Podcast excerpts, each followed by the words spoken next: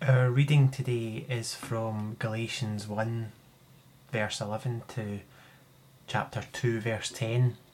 I will signpost that it is a longer reading than you're probably used to these last two weeks, but I do feel that taking the whole of this section of Galatians is the right thing to do. And I'm not going to go into great detail about every single word and verse and saying that's in here but I am hoping to cover some of the main themes that come through this particular section. So here it is, Galatians 1:11. The word of God. For I would have you know, brothers, that the gospel that was preached by me is not man's gospel. For I did not receive it from any man, nor was I taught it, but I received it through a revelation of Jesus Christ. For you have heard of my former life in Judaism how I persecuted the church of God violently and tried to destroy it. And I was advancing in Judaism beyond many of my own age among my people. So extremely zealous was I for the traditions of my fathers. But when he who had set me apart before I was born, and who called me by his grace, was pleased to reveal his Son to me, in order that I might preach him among the Gentiles, I did not immediately consult with anyone, nor did I go up to Jerusalem to those who were apostles before me, but I went away into Arabia and returned again to Damascus. Then, after three years, I went up to Jerusalem to visit Cephas, Peter, and remain with him fifteen days. But I saw none of the other apostles except James, the Lord's brother. In what I am writing to you before God, I do not lie. Then I went into the regions of Syria and Cilicia and I was still unknown in the person to the churches of Judea that are in Christ. They were only hearing it said, He who used to persecute us is now preaching the faith he once tried to destroy. And they glorified God because of me. Then, after fourteen years, I went up again to Jerusalem with Barnabas, taking Titus along with me. I went up because of a revelation and set before them, though privately before those who seemed influential, the gospel that I proclaim among the Gentiles, in order to make sure I was not running or had not run in vain. But even Titus, who was with me, was not forced to be circumcised, though he was a Greek. Yet because of false brothers secretly brought in, who slipped in to spy out our freedom that we have in Christ Jesus, so they might bring us into slavery, to them we did not yield into submission for even a moment, so that the truth of the gospel might be preserved for you and from those who seemed to be influential. What they were makes what they were makes no difference to me. God no, shows no partiality. Those I say who seemed influential added nothing to me. On the contrary, when they saw that I had been entrusted with the gospel to, to the uncircumcised, just as Peter had been entrusted with the gospel to the circumcised, for he who worked through Peter for his apostolic ministry to the circumcised worked also through me for mine to the Gentiles. And when James and Peter and John, who seemed to be the pillars, perceived the grace that was given to me, they gave the right hand of fellowship to Barnabas and me, that we should go to the Gentiles and they to the circumcised. Only they asked us to remember the poor, the very thing I was eager to do. Amen, and may God add his blessing to this reading of his holy word. Lord, as we spend longer in Galatia with your people. We grow in understanding of your grace and your power contained within this gospel of your Son. Father, keep in our minds this journey we are individually making. We pray that God, we pray in thanks, O God, for Paul. We thank you for the saints who've come after him as they went out into the world, so do we go out into the world. Help us use these passages to learn more about being your apostles. Help us yearn more, like to help us yearn to be more like Paul. Help us reach into the corners and into the chaos of this age with the hope that is in Christ. Bless these my words, O God, according to the gift of your grace, which was given to me according to the working of your power. This grace was given to preach the unfathomable riches of Christ and to bring to light what is the mystery which for ages has been hidden in God who created all things. Amen. It's not very often I'll turn down an autobiography. They're one of my favourite genres of book to read because I love learning about how other people do things, other people's thought processes, and how those relate to how people actually respond to the world around them. There are probably about millions and millions of resources when it comes to autobiographies, but I did have a look and show that and it shows that there's 129 million books worldwide. That figure presented by a research team to Google Books when they set out with the task of creating the largest online library resource in the world. And there is an estimated from that 21 million autobiographies generally. Those are 21 million individual people across the years having written individual stories. When you think about it that way, there must be an awful lot to learn about other people. But I think it wouldn't take 120 million books to make you aware that in your lifetime you will never get through even 10% of them. Most of us would be lucky to get through even 1%.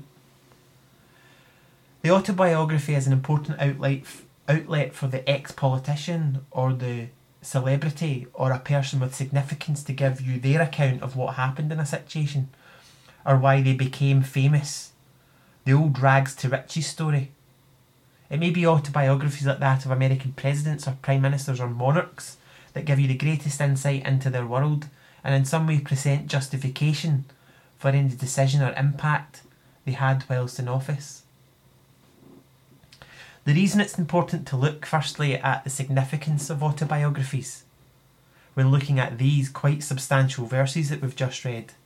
Is that they give us very clear insight into the Apostle Paul and how he's in the position he is in, or rather, what he desires us to know about why he's doing what he's doing. Having spent the last two days in Galatia, I think we pretty much get the gist of what we're dealing with here and we know the type of challenges that were involved for the apostle. In the verses we read, we get much closer to examining the reasons for Paul being who he is. Why he's in this privileged position and what his aims and objectives are. So brace yourself. We're going to delve into Paul's immediate past. We're going to go on tour with him right from where he started right up to the present day, standing outside the church with you in Galatia. Today's read, today's reading was really long, so as I said before, I'm not going to dissect every chapter and verse, but I do want to pull out some significant themes, some significant themes, sorry, for you to think about as a Christian and as an apostle of Christ yourself. And some of these things, and I don't want to stick to headings, but I'm going to look at why truth matters and also some of the lessons of your first life which should encourage you as a born again a born again Christian. But before we go on, I think it's important to say that the point we talked about last week, the overriding theme for the book is being saved by grace. So the Galatians, the epistle to the Galatians is generally about being saved by grace. And the very important fact, as we looked at last week, that there is no other gospel, not a single gospel exists outside the gospel of Jesus. There it is in this book grace and the gospel. They are as one. Those are the two main focuses of Paul in the entire letter. So, what we're going to look at only helps define those two things. We can't actually read Galatians or preach Galatians without focusing entirely on grace and on the fact, the very important fact, that there is no other gospel in existence except this one. And what we'll actually do is we'll try to, I will try to use them as a lens through which we can look at these passages. You'll need that assistance because I did. Off topic, I was thinking of skipping these whole, these this whole section, and since last Thursday, since I uploaded my last sermon, I've read over them and over them and over them again in my head, and I've been praying for help to understand them. I think I've been given the reason for them, and it requires some concentration, so you'll need your Bibles. And as I said earlier, generally I would never not take up the task of reading an autobiography, but I almost did with this one, and that's clearly Satan on my shoulder, trying to keep us away from the truth. So here goes. As I said, it would be really handy if you could go through your Bible with me on this one. Um, We've read from chapter 1, verse 11 to chapter 2, verse 10. It's quite a big section. When I read it, the first thing that stood out to me was how similar verse 1 and verse 12 actually are. It's like a reinforced defending of his apostleship again. We're reminded again that Paul's apostleship is not from man and his gospel is not from man. Actually, it's very much on the contrary. The gospel Paul is preaching is from the risen Christ, very much more than a man, but no less, had commissioned our apostle and had planned to reveal the gospel to him long before he was born.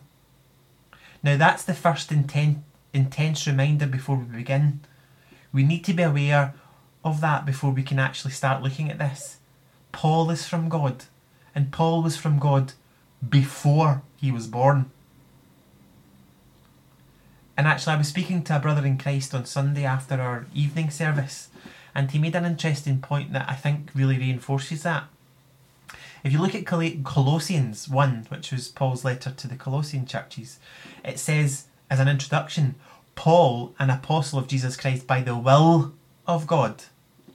And then in 1 Timothy, the apostle Paul by the command of God. Paul is doing this not out of his own choice. This man, just like the command for light when the world was in darkness, and just like the command to create humans and animals, this is the will of God that brought life into this man to teach him the good news of the gospel. He was ordained by God from the highest command, he was ordained. That's very important to know. The further we read into these verses, we get the sense that Paul is on the defensive, though. So he has that backing he knows that he's from God. He was commanded in, by God and he's doing the will of God, and yet he's here being defensive.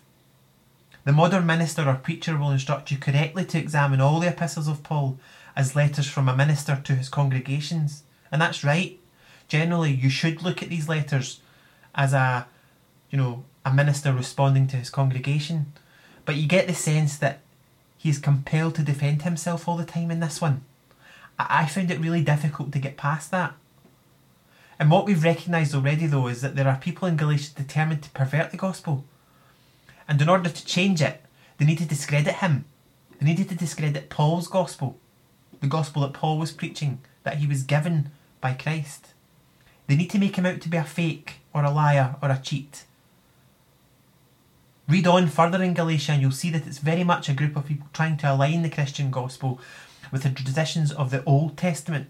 Since basically they talk a lot about circumcisions, if you skip over the page to chapter 5, verse 2, and some of the ceremonial Judaic laws, chapter 4, verse 10, for example. These are just two examples of a lot of them that are in this book, a book to the Galatians. Now, they're probably from Jerusalem, and a number of them will likely hold John and James and Peter as their authority. You'll see that's why he mentions that he's been given the right hand of fellowship by those three pillars of the faith. That's why in verse 1 of Romans, Paul states he was set apart for the gospel. This was his ordained future. I really keep having, having to repeat that because that's so important when we, we examine Paul through any letter that he's written that he is set apart for the gospel to the Gentiles, as Peter was set apart for the gospel to the circumcised.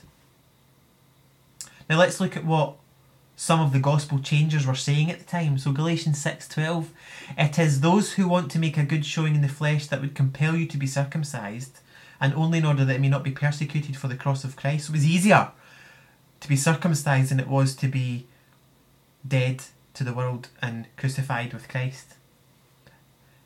In other words, their version of the gospel was very much according to man, and it catered to the self assertive and self defiant yearnings of the flesh, the typical people you would probably find with the Pharisees. So have a think for a moment. What Paul is doing is what we should be doing. We should be the kind of church or the kind of Christian that places the importance of truth at the forefront of our daily life. Almost everywhere there's opinions of how to do things better, like we mentioned last week. But really, the gospel is central to what we do. We need to keep that focused and keep that above all things, at the forefront of our lives. Now, when you're in court and you're stating your case, let's say one side in our text here is the apostle and his gospel, and the other side is the Jewish Christians we've been talking about in some of the Galatian churches and their gospel. Both are vying for your attention here. And it's truly important that you give it. It's a matter of life and death, in fact, if you hope in the wrong thing here. So, what does Paul do? Does he just present the fact, like we've seen, that he's an apostle and Jesus made him an apostle and that's it? Or should he give evidence to back it up? Any sane person who stands in a court will have evidence. You only need to tune in to Judge Judy to see how much emphasis is placed on providing photos and tangible truths to what you're saying. Evidence is all that matters sometimes. And that's exactly what Paul's doing here in this part of this letter. He'll go on and he'll list his actions, his autobiography of coming to the current position of apostle, and he relishes in it with great and specific detail. He makes a stand very eloquently to tell you of his past, being open and honest, totally transparent with the court. He's showing you he's trustworthy. He's not a liar. For you've heard of my former life in Judaism. That is common ground, I should say, because remember he is speaking to Jewish Christians. How I persecuted the Church of God violently and tried to destroy it, and I advanced in Judaism beyond many of my own age among my people, so extremely zealous was I for the traditions of my fathers. Paul ravaged the church. If you look at Acts 9, verse 1, it says Paul was breathing out threats and murder. This is the man we're dealing with. The gospel threatened Paul. Here comes along Jesus and pulls everything that Paul believed. And remember, he was a Pharisee, a Pharisee of the highest order. You know, he was, as he says, beyond many of his own age and his people. The traditions he'd grown up with were getting thrown out the window, tossed like they didn't matter to these so called Christians. And to him at the time, it felt like complete disregard and disrespect for the Jewish faith. You know, you think about your faith, it's the very reason you're alive. That's exactly how Paul felt with his faith. So we have to be sympathetic to that. That the very reason he was alive was at stake because of Christianity. And so, therefore, he went out and decided to destroy it with all his might. Now, friends, that's an interesting concept there too, actually. There are forces in the world desperately trying to destroy the gospel. I always get excited that there's these biblical documentaries on television that might reveal more about God to me, or, you know, they've had some evidence found, or something's happened and they've had this revelation. And then it turns out to be a whole hour of trying to prove that God doesn't exist, or that there were some great secret group plotting to hide secrets about Jesus. This is designed to attempt, it's designed by the world to attempt to destroy the gospel at full pelt, to discredit it, just like the Galatians were trying to do with Paul. You get to the point if you're like me and you're wondering what of what was the point of this quite ugly story of Paul's conversion? Why did he why did he need to go into this amount of detail with the Galatians? Paul ties up the verses pointing out how he completely astonished or sorry, completely astonished others by his conversion. That in itself helped others glorify God. And it's the same sort of feeling behind the I am astonished part at the beginning. It was totally surprising to him and totally unbelievable. And it was totally surprising to others and totally unbelievable. But it was so amazing at what this amazing change that had taken place that he glorified. It was God was glorified through it. I will not know. I was I was still not known by sight to the churches of Christ in Judea, as in he was never seen by them. They only had heard him, but they were saying, He who once persecuted us is now preaching the faith he once tried to destroy.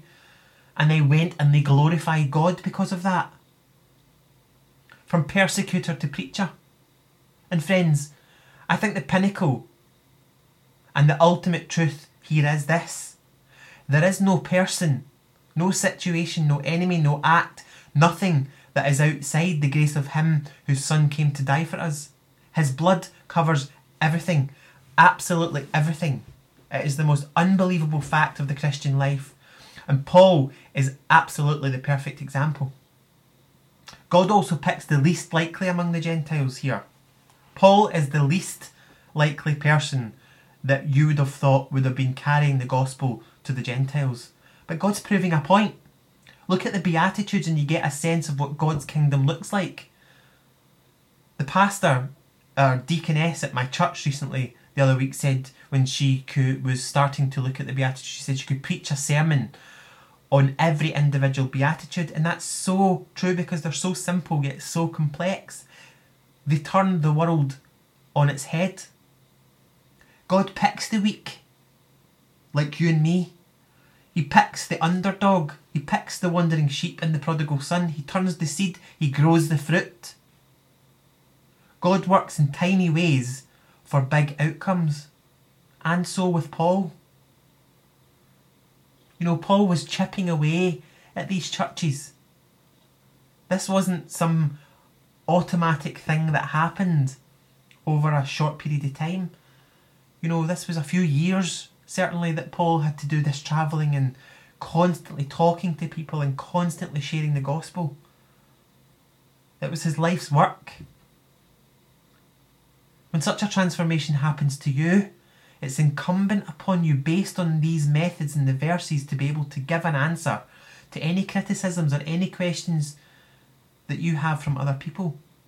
It's necessary for you, being one with Christ, to be able to tell as well as show your life and faith to others. 1 Peter 3:15 In your hearts you revere Christ as Lord. You revere him, your heart is for Christ. So therefore always be prepared to give an answer to anyone who asks you to give the reason for the hope that you have. In other words, explain it to us. Tell us why you're so different.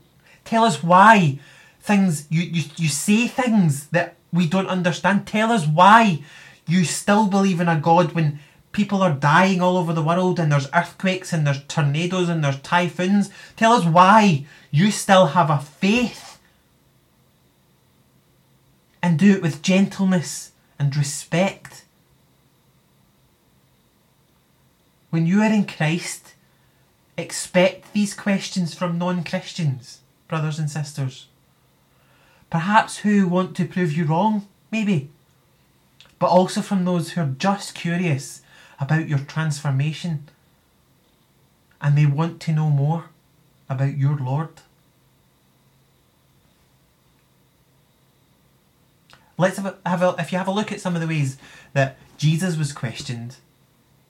You know, it's very interesting when in Luke 20 he's in the temple courts and the chief priests come to him saying, they say, Tell us by what authority you're doing these things. Now, Jesus, being infinitely more wiser than Paul, doesn't answer them or give an autobiography of why he has this authority. He simply responds, I will also ask you a question. Is John the Baptist from heaven? For us in Galatia, Jesus is really asking us the gospel Paul preaches, is it from heaven or is it from man? And he's asking us that question directly. Close your eyes, he's, his face is in front of you, you can feel his breath on your nose. He's asking you that question as though you were right next to him based on the testimony you've heard and the word you've studied, what would your answer be? The chief priest in Luke, you can read on, they decided to neither answer nor not answer the question just in case they were brought into dispute, disrepute with either answer. They weren't really wanting to, to stay in one side or the other. But, friends, we don't come to Christ because we've got a question to ask Him. Our relationship is not that we have to exchange our questions for salvation. God doesn't need to answer your questions to give you grace. That's the point, it's free. This is not some penultimate universal dragon's den where you have to sell yourself and how good a Christian you might be in order to get grace. What it is, though, is a time for us to get serious with God That's what Paul's autobiography is here. He's showing you. In fact, no, he isn't. He's screaming to you that the authority of the gospel, the gospel that saves you through grace and faith in Jesus, is from God and not from men. And that truth matters. Amen.